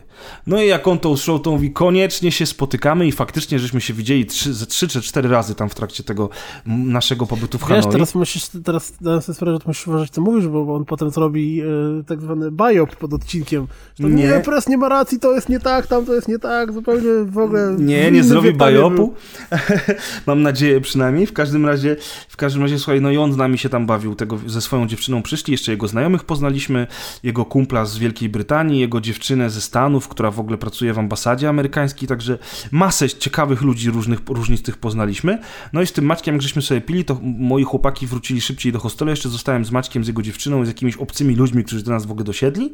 No i tam już ostro zrobiony, mówię, że będę wracał do domu, do hostelu, i odpaliłem sobie GPS-a i idę tym GPS-em. I to była, nie wiem, trzecia, czwarta nad ranem, tam już jest wszystko zamknięte, latarnie są pogaszone, okna są pozamykane i idę taką uliczką, ciemno jak w D, tylko widzę, że z jednego z tych takich bocznych wejść jacyś kolesie grający w karty wyglądają na mnie. Ja mówię, no dobra, no idę dalej, nie? E, podjeżdża do mnie taksówkarz i mówi, czy mnie zabrać do hostelu. Ja mówię, nie, nie, spoko, ja tutaj niedaleko już mieszkam, dzięki. I pojechał. Za chwilę podjechał drugi taksówkarz na skuterze, bo tam jest w ogóle Uber i taksówkarze też na skuterach wożą. I mówi do mnie, on taksi, taksi, ja mówię, nie, nie, ja tu niedaleko mieszkam. Jak on mnie wyśmiał, odjechał z takim szyderczym śmiechem ode mnie, to ja mówię, no to mnie zabiją, zabiją mnie. No przyjechałem do Hanoi i zabiją mnie. Na szczęście nic się nie stało i generalnie rzecz biorąc y, raczej nie było, znaczy w ogóle nie było takich sytuacji. Raz, raz Aziaci są tak wychowani, że na przykład jak wejdziesz na faceta na ulicy, bo się zagapisz, to jeszcze on ciebie będzie przepraszał, a nie ty jego.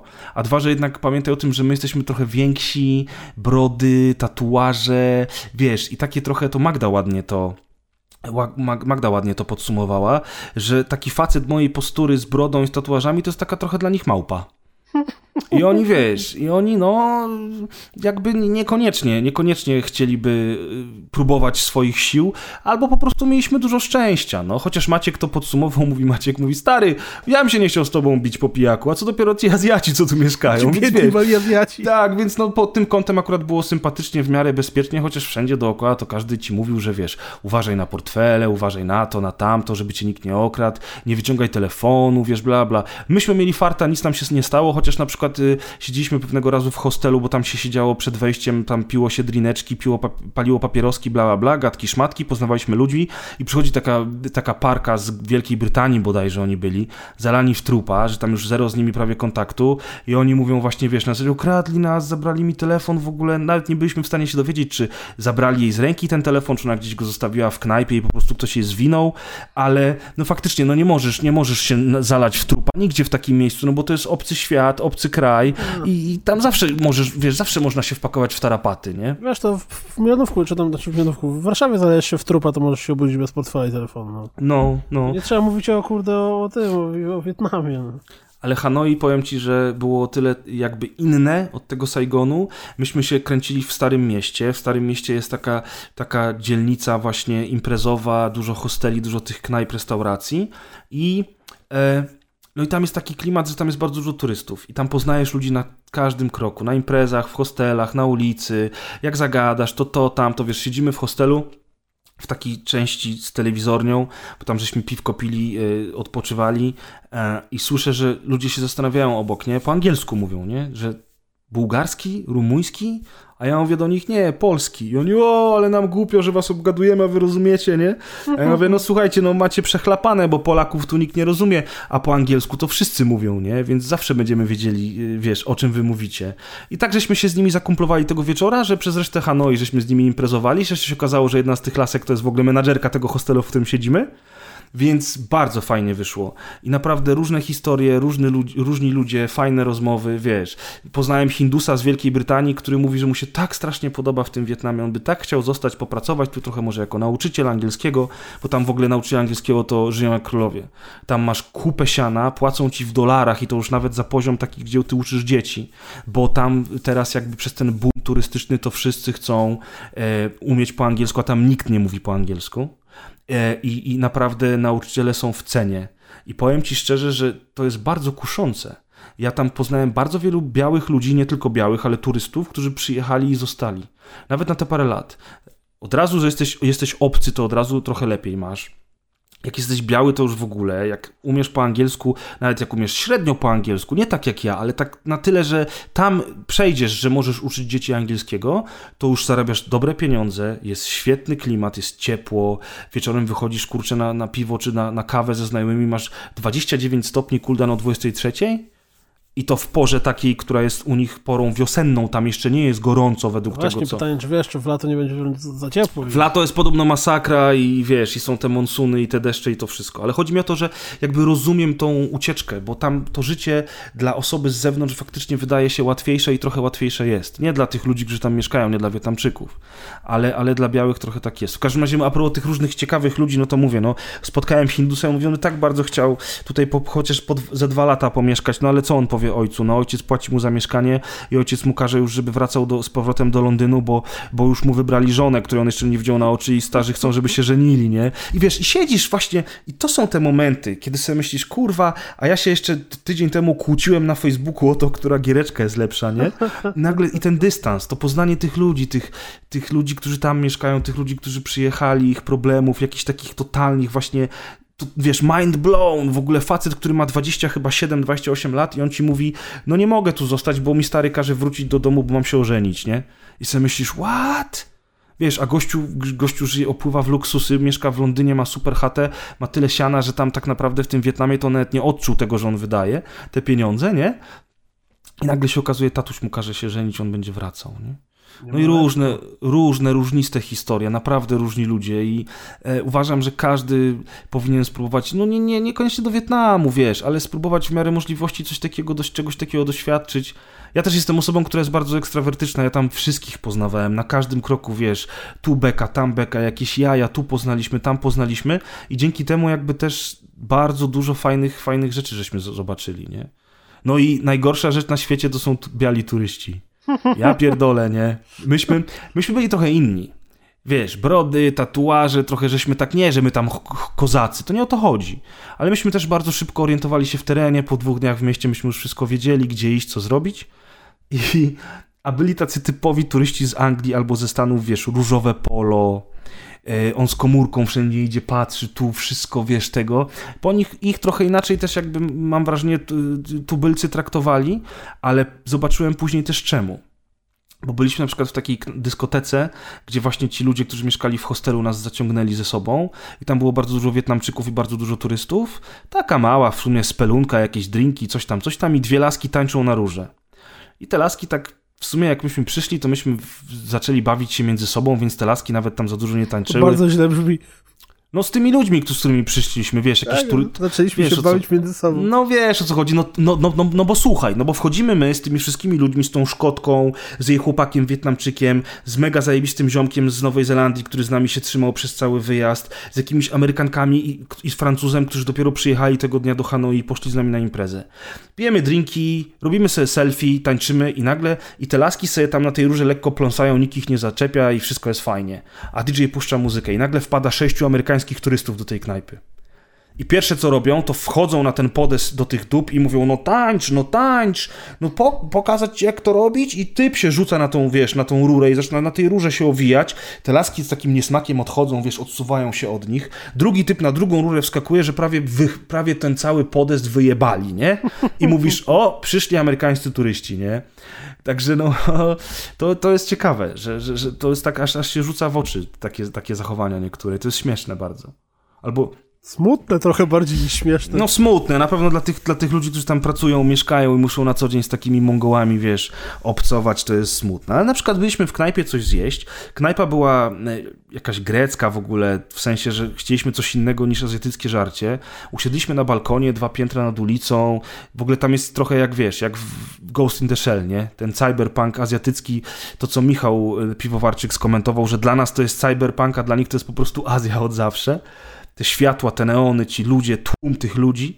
I siedzi w, Amerykanin stary, no po, pod siedemdziesiątkę spokojnie, kapelusz słomkowy, kowbojski, wiesz, gitara. I gościu przyszedł, zamówił kawkę i, i gra na gitarze i śpiewa. I my go pytamy, czy on może zagrać to czy tamto. I on mówi, że tej piosenki nie zna, ale zaśpiewa nam inną i zaczął grać Oh baby, baby, it's a wild world i jest w ogóle 30 stopni w nocy, my sobie jemy jakiś obiad, koleś po prostu se wyszedł, bo mieszka w tym, w tym Wietnamie i sobie poszedł na spacer, wszedł do knajpy, gdzie go znali, bo te kelnerki tam z nim coś tam pogadały, zagrał trzy piosenki, poszedł, powiedział thank you gentlemen, have a nice night i w ogóle wiesz, no po prostu coś To pięknego. są, właśnie, to są właśnie te klimaty, o których tam rozmawialiśmy jakieś dwa czy trzy odcinki temu, nie? No. I, I podróżach tak naprawdę.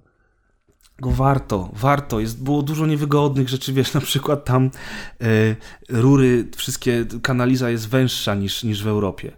I tam nie wolno papieru toaletowego wrzucać do kibelka. No, ale to nie tylko tam, to generalnie w tym... W, No, ale wiesz, jak siedzisz w restauracji i idziesz do kibelka i tam papier toaletowy musisz rzucać do śmietnika, który stoi przy, przy, pod twoim nosem praktycznie w kabinie i od rana tam wszyscy podtarty papier wrzucają, jest 30 stopni, to wiesz, jak tam wchodzi do tego kibla, to idzie czasami, wiesz, puścić pawia, nie? E, Więc szybko człowiek się uczy, że może jednak spróbuje ko- skorzystać z tych ich takich, wiesz, małych prysznicy, które są koło kibla. Tam masz, w niektórych miejscach nawet nie było papieru.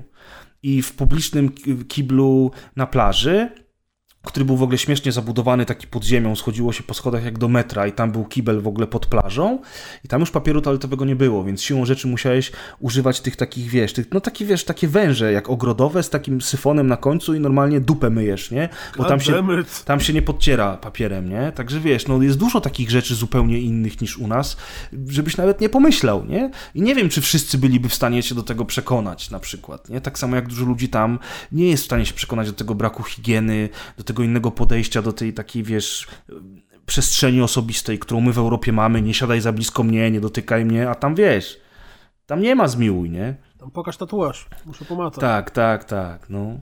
Także no, powiem wam, że, że, że bardzo dobrze wspominam i bardzo się cieszę, że tam pojechałem, a gdybyśmy mieli o tym rozmawiać, to, to mógłbym jeszcze dwie godziny nawijać, bo, bo tyle Powiedz różnych mi, rzeczy to się powiedz mi na zakończenie jeszcze jedną rzecz, czy, bo to była y, taka egzotyczna, nazwijmy to wycieczka twoja pierwsza w życiu, nie? Y, Tak, tak daleko jeszcze nigdy nie byłem i, i w, w, jeżeli chodzi o egzotykę, tak, to też nie. I teraz moje pytanie brzmi, czy y, już planujesz wypad za rok gdzieś tego typu, czy Tak. raczej... Aha, Tak. No, to, to jest najlepszy, najlepszy... Jest, wiesz, słuchaj, jak tam pojechałem i, i ja się cieszę, że pojechaliśmy z chłopakami, musieliśmy się dotrzeć, bo wiesz, bo jeden kolega, dwóch jego znajomych, generalnie rzecz biorąc, musieliśmy się poznać i tak dalej, wyszło spoko, ale jakby cieszę się, że, że był ten bodziec, że pojechaliśmy, że ja zobaczyłem, jak to funkcjonuje, gdzie się pytać, co sprawdzać, na co zwracać uwagę i teraz nawet mógłbym jechać już sam drugi raz, nie? Gdzie? Nie, nie, nie do? Wietnamu, nie do Wietnamu, ale gdzieś indziej nawet, nie? Samemu pojechać. Ja już się zastanawiam teraz i mam, myślę, jedna opcja to jest taka, żeby wziąć ekipę i pojechać po prostu tutaj po Europie, wiesz, y, takim busem, kamperem, nie? Road trip. Taki road trip, a jeżeli nie tam, to myślę, że że drugi raz gdzieś do Azji pojadę, ale to też mam. Poznałem sobie pierwszej nocy też, poznałem dziewczynę w tym naszym hostelu. Myśmy wzięli Balantańsa i poszliśmy na dach, bo na dachu tam był taki taras, yy, taras widokowy. No i ja wychodziłem jako ostatni i ta dziewucha patrzy, że jest 22, ona ubrana w piżamę i kładzie się do łóżka. Ja mówię do niej, słuchaj, co ty robisz? Przecież jest 22, może masz ochotę z nami tam się napić Balantańsa, pogadamy sobie u góry na dachu. I ona, wiesz, wyskoczyła z tego łóżka, wie, ale super, ja właśnie wracam z powrotem do siebie to jest moja ostatnia noc, już tak już myślałam, że idę spać. A mówi, co tam pijecie? Wy Balantańsa. Ona mówi, o, to idę. I poszła z nami, słuchaj.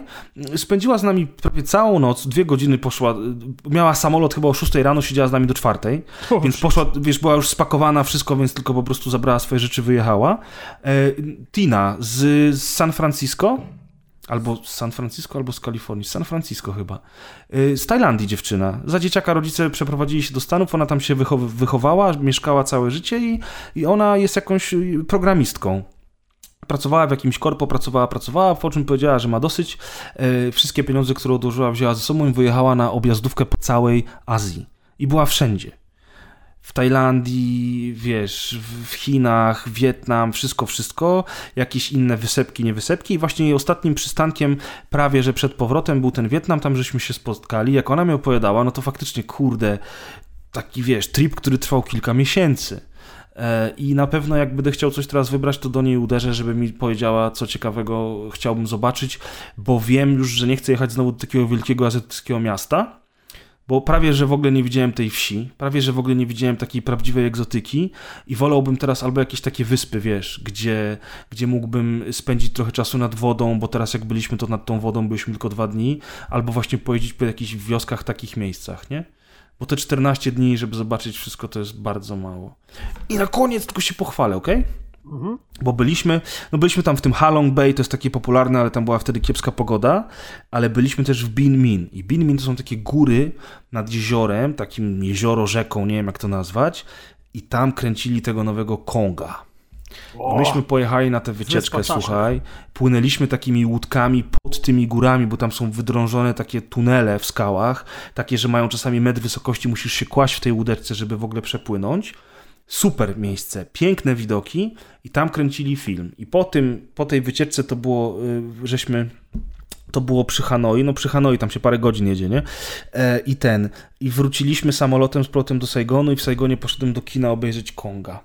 Bo mm, mówię, mm. kręcili Konga w Wietnamie, widziałem już miejsce, gdzie go kręcili, to teraz obejrzę film. I pierwsza scena otwierająca, ja już siedzę w tym kinie i widzę, słuchaj, te, widzę y, te, te same góry, gdzie byłem trzy dni wcześniej. Super to było. A sam film był kiepski, ale to inna sprawa. I teraz słuchajcie, anegdotka na koniec, tam nikt nie mówi po angielsku, naprawdę ciężko się jest dogadać. Pani w Bin Min, która nas obwoziła, mówi, a to, a tamto, tu po lewie będziecie widzieli to, za godzinę będzie przerwa na siku, bla, bla. I ona cały czas nadaje. Ja mówię, okej, okay, fajnie gada po angielsku, to się dogadamy. Po czym podszedłem do niej, żeby zapytać się, czy mogę kupić drugą puszkę coli do obiadu, bo pierwsza była za darmo, a jest tak gorąco, że, że, że się człowiekowi chce pić. I się okazało, że laska w ogóle nie mówi po angielsku, nie rozumie nic, co do niej powiedziałem, tylko ma na pamięć nauczone całą trasę wycieczki, którą nam opowiada. Kumasz? To po prostu był taki szok, ale to był taki szok, że to się w głowie nie mieści. Ja w pewnym momencie już się musiałem przestawić z mówienia po angielsku na mówienie po ich angielski, angielskiemu, czyli na przykład kolesiowi w Uberze musiałem mówić yes, no, here, here, left, left, yes, okay, okay, thank you, thank you. I wtedy była komunikacja, nie? To było po prostu. Dobre. No, także polecam. To nie jest, to nie jest tania zabawa, ale, ale wydaje mi się, że, że na taką wycieczkę zorganizowaną przez nas samych, gdzie nie było żadnych hoteli, inkluzyw i siedzenia na dupie, tylko rzeczywiście robiliśmy co chcieliśmy, kiedy chcieliśmy, jak chcieliśmy, to, to na pewno warto coś takiego zobaczyć, nie? Czyli wniosek poprzedni już raz padł, ale teraz go powtórzymy, że jednym słowem warto. Warto. Warto. po prostu warto, koniec, kropka. No dobrze, słuchajcie, to był, dzisiaj lataliśmy po kosmosie i po Wietnamie i nie tylko, i trochę też ponarzekaliśmy na narzekanie, narzekanie. Brawo, brawo, brawo. E, I do usłyszenia niebawem. No, trzymajcie się ciepło, dziękuję Kuldan, do następnego. Dziękuję również. Laugh and grow fat. Laugh and grow fat.